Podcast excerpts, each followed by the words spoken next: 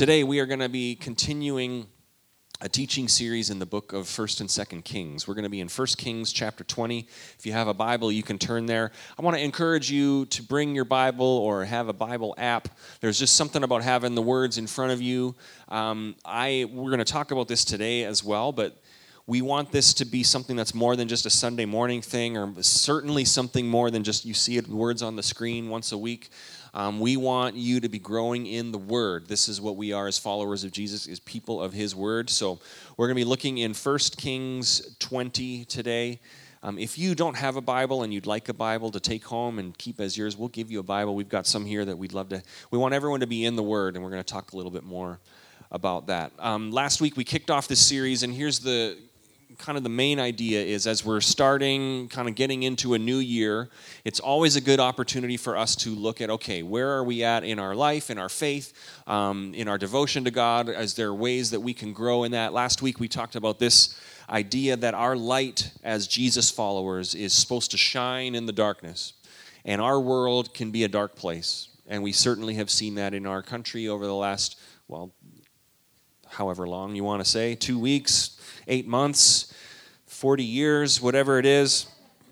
Um, but we that is the time when the Christ followers are supposed to stand out for the good reasons of being a light, of being the people that have hope and joy and peace, who are um, not oblivious to the cares of this world, but their light is not dimmed by the cares of this world. And, and what we talked about last week is I would never want it to be the case where someone walking through a dark time in their family or in their health or in their finances are just like, my world is falling apart. I need some hope. I need something bigger than just my circumstances right now. I never want it to be the case where they look at the Christ followers and they say, ah, but they are saying they're Christians, but they're just as fearful and as anxious and angry and greedy and argumentative and hate filled as everyone else. There's nothing different there. We want the light of Jesus Christ to be what sets us apart so that we can have that impact in our world. That was last week. That's a little mini catch up version previously at Homestead Church, one of those things. And you can always go online and,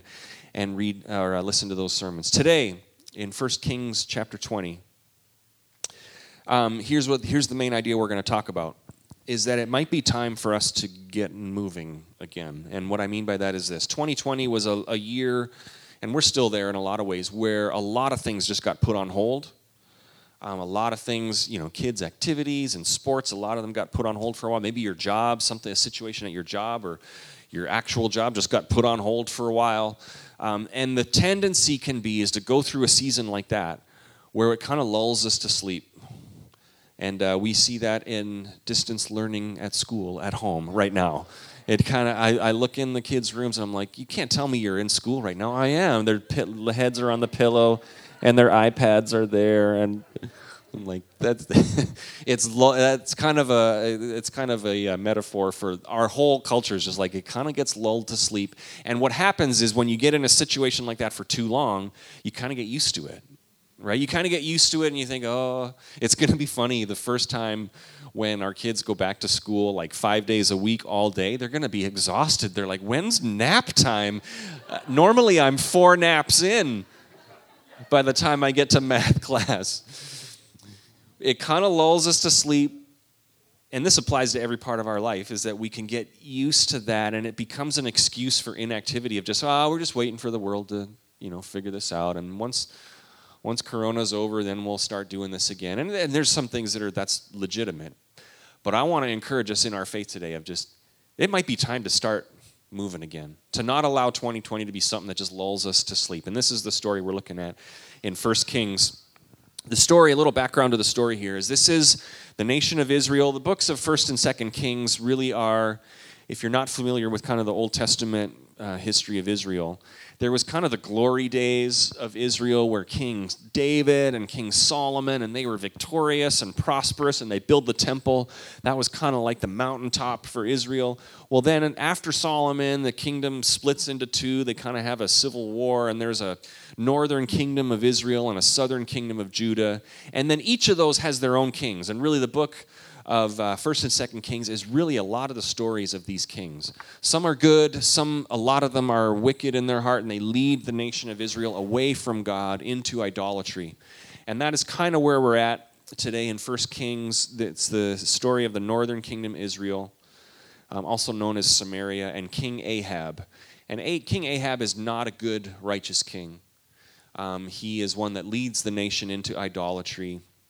He himself is an idol worshiper. And what happens is that the surrounding nations, the enemy nations, King Ben Hadad of Aram, what would be today Syria, um, assembles his army and comes and attacks Samaria, comes and attacks Israel, and prepares for war and prepares to conquer the northern kingdom of Israel. This is where we pick up the story, and I'm going to read starting in verse 1 of 1 Kings chapter 20. Now, Ben Hadad, king of Aram, mustered his entire army accompanied by 32 kings with their horses and chariots. In other words, this was a big force, a big army. He went up and besieged Samaria and attacked it.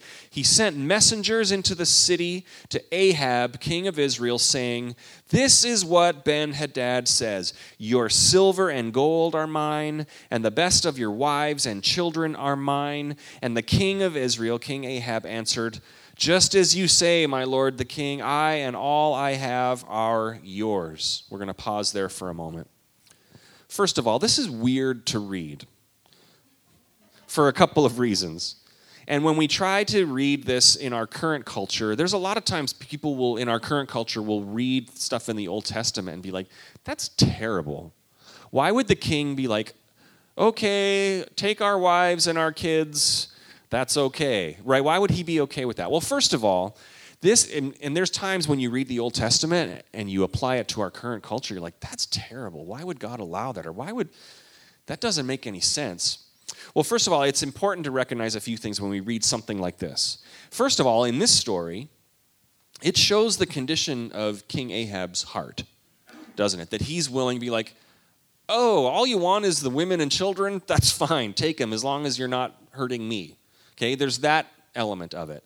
But also, a bigger picture is this is indicative of just a culture that was very different than ours right now. Hopefully, very different than ours right now, where there was little to no value placed on women and children. So it was almost just like, oh, that's fine. You can take those. It was just this, it was indicative of a culture. There are times where you apply Old Testament to our culture and say, that doesn't make any sense. What is, what's interesting to read throughout the Old Testament, this is just kind of a little side note. When you read through the Old Testament, and even the New Testament, Jesus certainly did this. God is always at work in an evil culture that's not valuing human life. He's always kind of encouraging them, and it takes them a long time to learn this. Jesus, in the day and age when he was walking around, there was not a lot of value placed on women and children. He's always, God is at work, always moving that culture towards valuing life, right? So that was also at work here. But finally, what you see in these first few verses when uh, King Ahab is just like, you know what? Come in, silver, gold, women, children, take it. Really, what's happening here is this, in addition to these other things, is Ahab is recognizing this is a hopeless situation. Right? If there's a if there's a big muscular guy that comes up to me and says, I'm gonna beat you up unless you give me your money, am going to see that as, yeah, yeah, I'm probably going to give you the money because clearly I am no match for you. Clearly I am no match for you. This is an indication that Ahab was recognizing this is a big army. We can't really resist, so kind of whatever they want. It's a hopeless situation. So, this is the setup of the story. This is where we head now to verse 6, because this is where the, the, the trash talking starts. Bible version of trash talking. You watch you know some of those football games yesterday or you watch other sporting event and there's always the trash talkers out there. Well they've never met bible trash talkers. Here's i'm kind of saying that jokingly because you'll understand in a moment. It says this in verse 6 because then what happened was king ben hadad after king ahab said okay come take whatever you want he came back the next day and had more demands and this is uh, verse 6. But about this time tomorrow, this is Ben Hadad saying this. About this time tomorrow, I'm going to send my officials to search your palace and your house officials, and they will seize everything you value and carry it away. So he's coming at him like, I know you said first time, great, take silver and gold, women and children. Now we're going to come back again, and we're going to take anything we want. He's kind of, you know, changing the, the terms of the deal. And the king of Israel summoned all the elders of the land and said to them, See how this man is looking for trouble?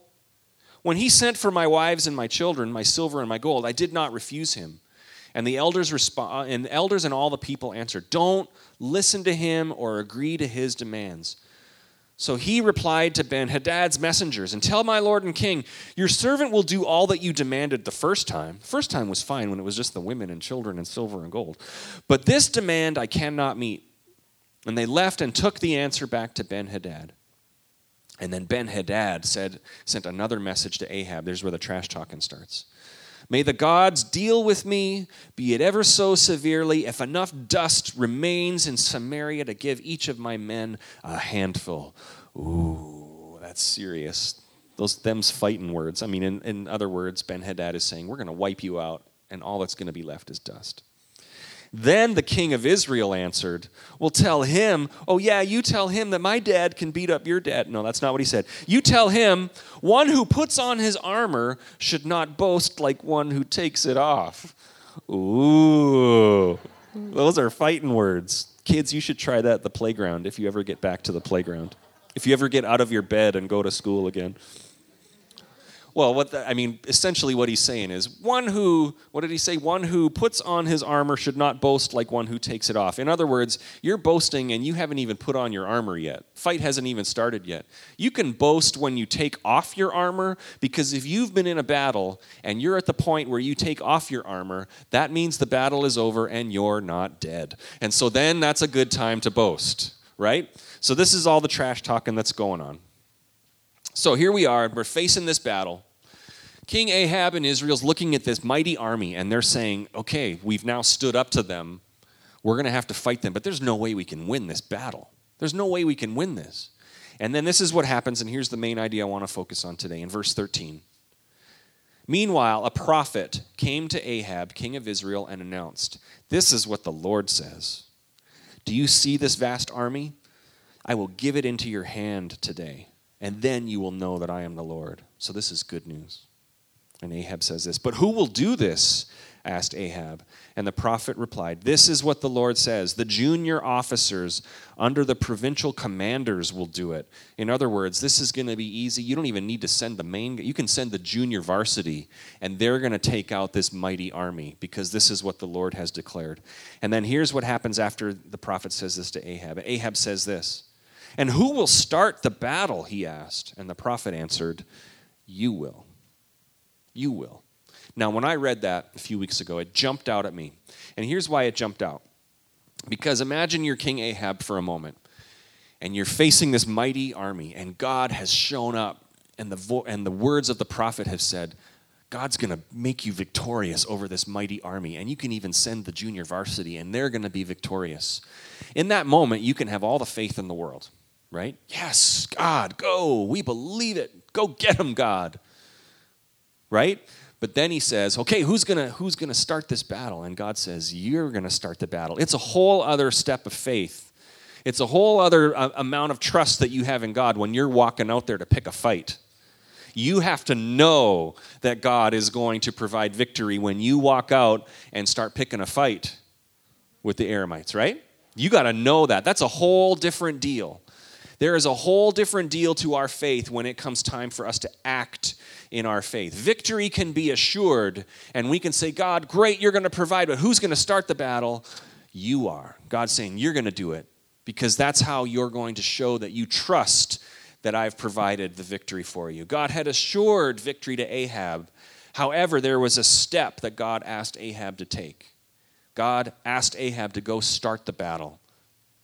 And this is not insignificant because God always asks us to take a step when He's provided victory. God might be doing something in your life where He says, I've provided for you. I've promised to provide. We've been singing today. You're always going to be faithful. And there's always going to be a time where God says to you, okay, now you have to go and step. You have to go and move. Otherwise, faith is just words, it's just thoughts. If we're never acting on it, it's one thing to know that God provides for you, it's another thing to act on it because you know it that you know it.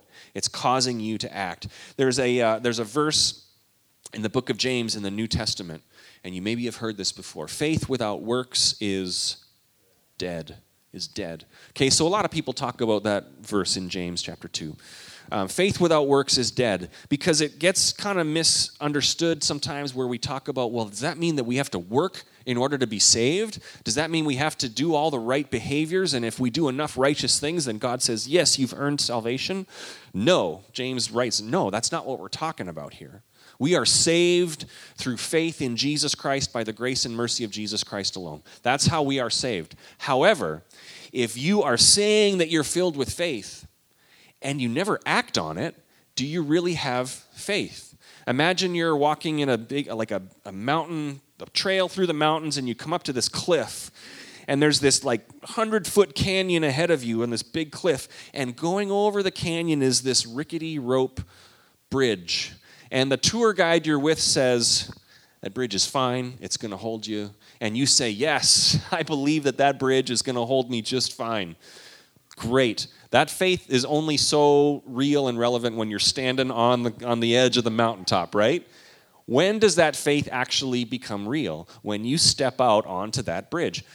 Faith in the bridge without walking on the bridge is dead. It's just it's just words, it's just thought. This is what God is teaching Ahab. This is what God through his word is teaching you and me today. That there is promises and God is going to provide, but he always has a step for you.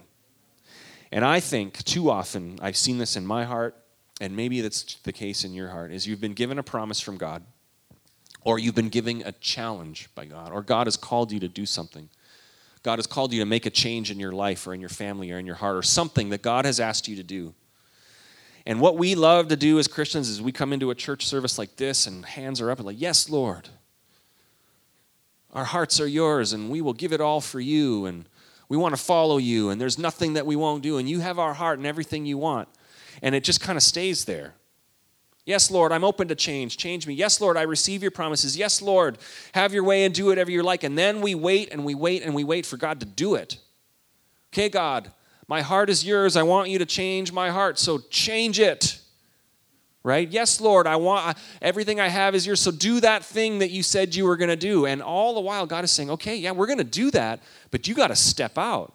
You got to face the enemy. You got to pick a fight. You got to step onto that bridge. You got to put your faith in action. And then god's going to move. But this is how god does it. And it's super annoying that he does that right it's super annoying i want it to be like god do everything if I was Ahab, it would be like, okay, yes, God's going to provide victory. So Yes, God, wipe them out. Make it super easy so that when I wake up tomorrow, they're all gone.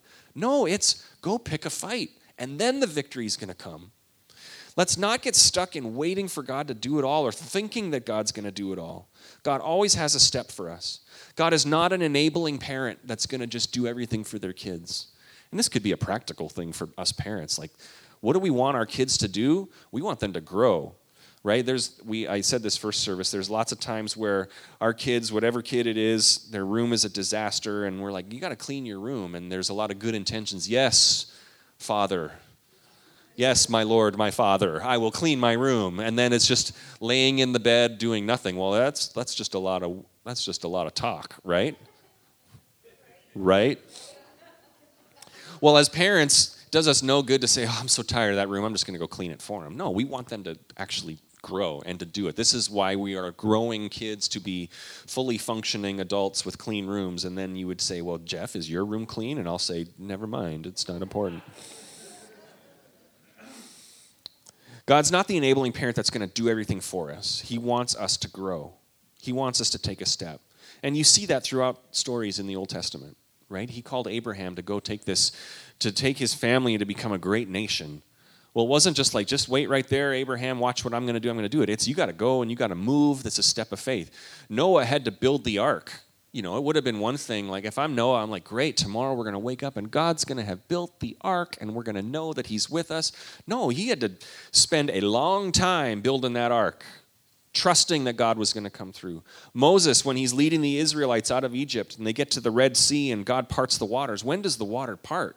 When they step into the water right? It's one thing to say, okay, once everything is parted and clear sailing, then we're going to go. It's another thing to say, as soon as we step into the water, we're trusting that God is going to do it. But this is when our faith becomes real. Joshua and the Israelites had to march around the city seven times, and that's when the miracle happened. And King Ahab when victory was promised by God, he still had to go pick a fight. He still had to go take that step. This is what God asks us to do. Not because He's difficult, because He wants us to grow in our faith. And faith without acting on it is just words, it's just thoughts. We got to step out and do this. There's a story in the book of Acts, another time where there was that step that, that was required. And this story haunts me. And i am going to read it and I'm going to see if you can kind of see why this story is kind of difficult for me. And maybe you've thought of the same thing. Acts chapter 3, verse 6. This is the disciples after Jesus has ascended to heaven. The Holy Spirit has come. The disciples are filled with faith and they're going around and they're praying and they're preaching and people are getting saved. And this is what happens in Acts chapter 3, verse 6. They come up to a man who is crippled. He's lame. He's been lame since birth, and he sits and begs for money, and he asks the disciples for money. He can't walk. He's asking for money. And then this is what happens in verse 6 of, cha- of Acts chapter 3. Then Peter said to this man, Silver and gold do I not have, but what I do have I give you. In the name of Jesus Christ of Nazareth, walk. Then taking him by the right hand, he helped him up, and instantly the man's feet and ankles became strong. And then the story goes on. He ran around and celebrating because he had been healed. Why does that story haunt me? Because I put myself in that situation, and I think, when did the miracle happen? Look at that story. When did the miracle happen? They went up and they prayed for this person. And had the miracle happened yet? No. Then they reached down and they pulled him up. And then it says, and then instantly his legs and his feet became strong. That's when the miracle happened. So, would, would it have happened if they just prayed? And I don't know. But the way that's worded in there, I don't think it's coincidental. And that's what haunts me is because if I put myself in that situation in today's world and I'm walking to, up to someone who needs a physical healing, if I'm in that, in that moment and there's a crippled man who hasn't walked a day in his life, I think of what I would do. And it would probably look like this Hey, let's pray for you. We believe that God can heal you. Lord, we pray in Jesus' name you'd be healed. Amen. Then what happens? Then I probably would say, we believe that God is moving. And maybe your healing will happen tomorrow or when you get to heaven, or we're going to keep praying. If there's anything we can, anyone have any silver or gold we could help this guy with? It was great praying for you. See you later. Peace out. I'm out, right? That, and when I'm being super honest, that's probably what I do. It's a whole other deal to say, in Jesus' name, amen. Give me your hand. Let's get up and walk. And the Bible says that's when the miracle took place. There is a step that that's hard for me because I'm like, I, I, I want to have that kind of faith that says, get up. We prayed, we believe it. I want to have that kind of faith that says, I know God's provided victory. Let's go. I know that God's promised to provide, so let's give. That's a whole other different deal. I don't want us to get lulled to sleep in our faith like everything else has kind of been lulled to sleep. We're like, oh, someday God's going to do it. Someday we'll get there. You know, Lord, if you want to do that, just do it, and then I'll, and then I'll follow. That's not how God works. It's I promise this. Now get moving. Take a step. There's something about that step that activates our faith. The step shows that our faith is real, and God always responds to faith that is real, faith in action. So the takeaway is this it might be time to start moving again. Don't wait for God to do everything. God's not going to do everything. He's going to have something for you to do. He's going to do all the defeating and providing and healing, but you got to take a step. It's a pretty easy trade when you think about who's doing the heavy lifting, but he still asks us to take that step. I was thinking about this building and the journey of getting into this building. This was a huge faith journey for our church and for Christy and I. If you're new to this church, we've been in this building for about seven or eight months. June we got in, and it was a year long renovation project, and it was a battle. It was a faith journey for us, um, for Christy and I. Now, just Christy and I's personality, if you know us, you know this. She's she's dreams, vision, faith, let's go. She'd have been picking a fight with the with Ben Hadad long before anything and I'm a little slower on the trigger, right? I'm kind of like, well, I like to overthink things and overprocess and and pick up all the pieces of Christy's visions and dreams and try to make some of them come to, you know, we joke about that. We joke about that. She's always ahead of me on this. I'm slower. I overthink. I think too much about what could go wrong. I think about all the work involved. As another example, we've been wanting to get a gas fireplace in our living room for about 15 years. And right about now, this week, I'm like, I think we should do that. And Christy's like, great. She's like, I've, I've long moved on from that. She's already thinking about the gas fireplace in our next house that she wants to get. Um, here's the thing with this building it was a it was a step of faith. This building was old. I mean, it's old. It's 140 years old. It was run down. A lot of work that needed to be done, um, and an owner that owned it that didn't want to sell it to us, right? So we're looking at that, and here's how the process went. I com- I was praying, and we were praying, and here's how it works with me. I'm like, God, and this is fine. This you see this in Scripture. God, if this is what you want us to do as a church, direct us there. Give us a sign, and if if you're in it, we're in. We'll do it. I'm not, I'm not, if you're in it, but if this is something that is a bad idea, give us a sign and we'll find something else. And Christy and I were on the same page. So we prayed those prayers, and here's what happened. Now, I want to tell you the circumstances so that you can put yourself in the leaders of this church and decide is this God saying, yes, go, or is this God saying, bad idea, stop? Okay? We talked to the owner, and the owner says, I'm not selling you that building. And then we talked to the city, and they're like, "We can't help you. That's, the owners can do whatever you want." And we talk about renting it. Owner's like, "Not doing that." And then we talk to an engineer to come in to look at the building to see if is it even going to stand up. And the engineer's just like, "Ugh, I'm not sure about this." And then we talk to a different uh, person in commercial real estate, and he called someone else and said, We can't let them buy that building. That's a bad idea. And then we talked to a lender to lend us money, and they looked at all the numbers and they're like, Yeah, we're going to decline this. So we talked to another lender, and they're like, Yeah, this is going to take way more money than what you think to fix this. So no, we'll pass on that. And so there was all these all these things. Bad reports about the engineers. Um, lending options, 140 year old building owned by a guy who doesn't want to sell it to us. Okay, so Here's my problem with faith, right? I'm looking at that and I'm praying and I'm like, okay, is this God saying, doesn't matter, I'm in it. Move forward, I'm going to provide.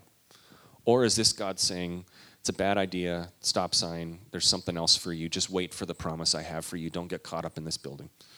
Two very different courses of action, right? Like opposites. And I'm like, I don't know which one it is right? I don't know. The, but we kept praying. The leaders of this church kept praying, and here, in, and that was a big struggle. Two opposite messages that God could be saying, and we just kept praying. And here's what happened. There was times, honestly, there was times where I was doing like some of us do, like God, just make it easy for me. And I would pray, this is no joke, God, God, just have somebody, put it on somebody's heart to buy us this building. then I'll know then I'll know that you're in it. God, just there was times where I'm like, God, what I what I need is is someone to say, I want to buy you that building and here's a million dollars to renovate it. I know you can do it, Lord. I know you can do it. And then I'll know that you're in it, right? In other words, my prayer was, God, make it super easy for me. Make it super easy for me. So that we know, so we don't have to do anything difficult, so we don't have to risk making a mistake or risk doing something difficult.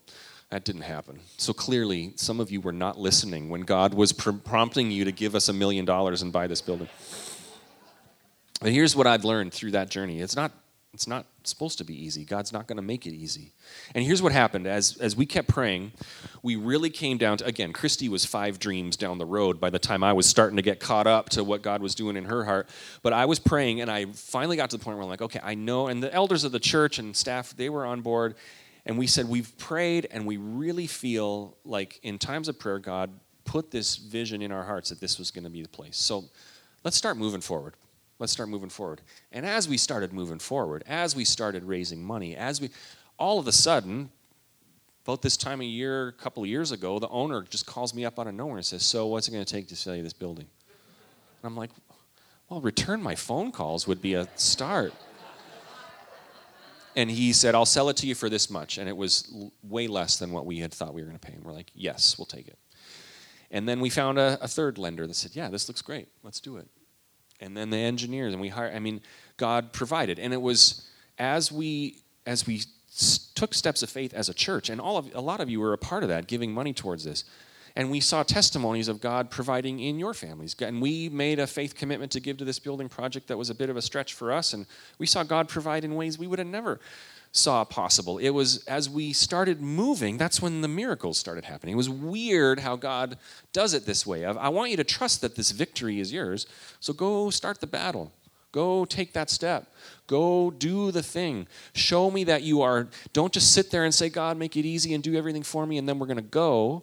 It's start showing that you trust God enough to start going, to start moving, to start raising the money, and to start making the phone calls and to do the things. Obviously, we need wisdom and prayerful consideration. And there are times when God says, let's hold off, it's not timing yet. And this was this building was an example of six years about of God saying, not quite ready yet, not quite ready yet. And and, uh, and Christy, in addition to being very impatient with me, was also impatient with God at times here's the thing we need to just start moving forward. And I think God is going to provide and move when we show that our faith is strong enough for us to take a step and to move. So don't let 2020 lull you to sleep in your faith. Reactivate your faith. Move. The dreams that God gave you maybe years ago. Don't just sit and think like, oh, well, everything's on hold, and whenever God decides to do that, I'll do it. You know. No, reignite those things that God, that promise that God has put in your heart maybe years ago and say, what step can I take? God, if you're in this, we're in it. Let's go. Let's take a step. Let's pick a fight. Let's walk around the wall. Let's put our feet in the Red Sea. So, how we contextualize this message today for anyone watching or in the room today is, is unique for your situation. So, what is going on in your heart and in your faith? Maybe it's God, you're calling me. You might be praying, God, you're calling me to make this change in my life, that it's going to be hard. God, you're calling me to make this change in my family, and it's going to be hard, but you've promised to walk with me to do it, and we're going to get through it. So, who's going to take the first step? And God says, Well, you are. You are. Maybe it's God, you're calling me to be generous with my resources and you've promised to provide. So who's going to give that money away? You are. God's saying you are. The miracle is there, but you, you're going to start. You're going to be generous to your neighbors and to, to whatever God has put on your heart to live generously. God, you're calling me to be a light in my workplace or in my school if I ever get back to school or my neighborhood. And you've pro- you, you want me to be a light and to share my faith, and you've promised that those steps of sharing my faith are going to bear fruit and that you're going to move in the hearts of people and people are going to get saved. That's great. So, who's going to start up the conversation? You are. Right? There's times where I, again, embarrassing moments of faith where I'm talking to a stranger somewhere and I'm like, am I supposed to share my faith with that person? And I pray this lame prayer God, if you want me to share my faith, have them bring it up. And then. Lord, let them say something about Jesus. That's dumb. You know what? Just sh- take that step. You know, maybe your thing is God, you've called me to take that step of faith or to, to start a career or start a business or write a book or lead something or take that step to, to reach out my hand and pull up the man who's been lame since birth. But, but who's going to make that first step? You are. You are. And here's what we're going to want to end with today. God, I want to, maybe your prayer is, God, I just want to grow in my faith. I'm tired of my faith just being so stagnant and empty and just a Sunday thing. I want to get into your word in Bible reading and prayer. So, Lord, let's do it. So, who's going to open my Bible? You are, right? God, if you want me to be in your word, just cause my Bible to open in the morning and cause me to miraculously wake up a half hour before my alarm goes off and just make it super easy. No, Maybe the step is just simply set your alarm a little earlier, get a Bible, and start reading it. Spend a half an hour every morning and say, Yeah, it's going to be hard. There's going to be days where there's distractions. I don't feel like doing it. But man, that could be a very practical step of God. I, I know you're going to do great things in causing my faith to grow and to be strengthened. So, what's the first step? It's going to be just spending some time in prayer and in the Word of God. We need to have this be a part of our life more than just what you're experiencing here on Sunday morning. And it can't just be talk. It can't just be on Sundays where we say, God, I'm all yours.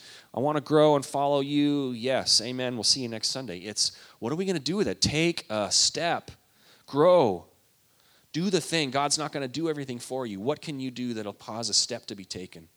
So here's what we have um, ahead of us. 2021 can be a, a, great year of just reactivation for your faith and all the dreams and, and purposes and plans that God's put on your heart. But he's not going to do everything for you. He's not going to make it easy for you because he wants us to grow. So here's what we're going to do in February. And there's a slide that we can throw up that just kind of has a couple little things on it. In February, we want to just kind of dedicate the month to just kind of prayer, worship, Bible focus. So, one of the things we're going to do is First Friday on February 5th, we're going to have a prayer and worship night here. And we're actually going to do that. First Fridays are just going to be a thing that we do. I mean, hopefully, very rarely will be a time where we can, and you can find all these on our Facebook page or on our website or on our new Homestead Church app that we're just about ready to release. Yes, we're, ooh, yes. It's very fancy around here. Um, First Fridays are always going to be just a time where we gather here and we spend time in worship and prayer. Um, and then we're also going to have through the app and through Instagram and social media just different ways for us to have a daily prayer emphasis 28 days of just praying for our community, praying for our church, praying for the families in our church. There's going to be ways for us as families to sign up for a certain day that we can pray. Um, there's going to be Wednesday night prayer times. I have in my notes here from 7 to 8 and then Christy put on there from 6 to 8. So clearly we were not on the same page. So 6:30 sounds like a good compromise. No, I don't know. We'll figure out the time, but every Wednesday night through February, we're just going to have a time of prayer here. It's it's not going to be fancy. You don't got to come for the whole time, but if you want to just come and pray, we want to grow as a people of prayer. We want to pray for needs. We want to grow in our heart of prayer and trusting in God. Um, we are going to have a time of fasting, um, and this is something that's probably new to a lot of us however you want to do this here's what i do know. At the very least i wednesday the 17th and i didn't tell anybody about this so it's not on the slide but wednesday the 17th of february i just kind of set that aside as, as a day of fasting. And so for me i'm just not going to eat that day. And there's going to be other times where i'll skip a meal and other things and you might want to do something different. You might want to fast social media or all media. You might want to do something different. But i would love it is if as many people as possible on Wednesday the 17th, we just said this is a this is kind of like a, a holy day where we're going to set that day aside. You might still have to go to work or school or all those things, but to just say I'm going to fast that day, I think we could do that. It's not going to be easy. It's not one of those God. If you want me to fast, cause the fridge to not be able to open that day. No, just set some time aside. So that's what I'm going to do on Wednesday the 17th. I invite you to join me um, we are going to just have some times where we spend time in prayer as a way to just cover our church and our families in prayer, but also as a way to say, we need this to kind of get a kickstart. We need to take a step and grow in this area of our faith. And finally, we're going to have another scripture memory challenge. Yes, we have done this four or five times in the past where we have a passage of scripture that we as a church memorize. Uh, some of you said, I've been here for years and I've never memorized a passage of scripture. Exactly. We've not taken that step to do it. It's not been well received. And I here's what I talk to grown-ups all the time and they're like, I can't memorize things. We can memorize things, right? It just means we'll forget a child's name. It's like the hard drive is full and new information means that passwords have to go out, which I've already forgotten all my passwords, anyways. Here's the deal we can memorize scripture Philippians 2 1 through 18. 18 verses that we're going to memorize as a church. Kids and youth are joining us too, and they're going to put us to shame. They are going to memorize this quick. Philippians 2 1 through 18. Whatever translation you want, um, I'll be in the NIV translation, but that's I think, a verse every five days between now and Easter, and we'd have that passage of Scripture memorized. It's a step we can take to get the Word of God in us. So this is a this is a time in the month of February where we can just take those steps to grow in our faith. Just something really practical, really simple that we can do. Are you with me? Yeah. All right, we can do this because if you want to grow in your faith, and we know that God is with us, He's not going to do everything for us. We have to take a step. So it's time for us to start that battle, or to take that step, or to cross that bridge or to start that conversation, whatever it is that God's put on your heart today. Amen? Let's pray together. Heavenly Father, we thank you for this day. And I pray that you would do an individual work of, of this story and this principle in Scripture in the book of First Kings that we read today. This story of, of a king that knows that you have provided victory, yet you still call him to go out and start the battle, to take that step of trust and faith. Whatever that looks like in our circumstance today, Lord, in our family, in our workplace, in our heart, areas of compromise that you've called us to take those steps to get accountability in our life so that we could finally get victory over this area of our heart. to finally make a call to get some help for an addiction that we have. For finally taking a step where we allow times of prayer and Bible reading to be a real part of our daily life. For a conversation that we need to, that we know we need to have with someone that you've called us to, to reach out in our faith, to, to care for, someone who we are praying for, that you've called us to reach down, give them a hand and say, let's stand up. We're believing that God's going to heal you. These steps of faith, God, we want to take them. We're not going to be content to be lulled asleep and be lazy in our faith and wait for you to do everything. If you're calling us to go, we're going to go. As a church collectively, Lord, we know that in this year and the years to come, there's going to be things that you've called us to do that are difficult. And we want to be people of faith that we take the step in generosity and obedience and trust, knowing that you're going to provide the miracles as we move forward. So, as it, if it's planting other churches, if it's whatever it is impacting our community, uh, however that looks like, God, we need to be people who are ready to step and trust you. So, Lord, do that work in us, in our families, in our kids. Help us to, to train our kids and to teach our kids to be people of great faith and to trust you, God. So, Lord, do that work in our hearts, and we are committed to follow you. And Lord, we want to take that step, even this week, whatever that first step is, Lord, remind us of that, and we'll do it. We'll be obedient. We trust you. In Jesus' name we pray. And everybody said, Amen.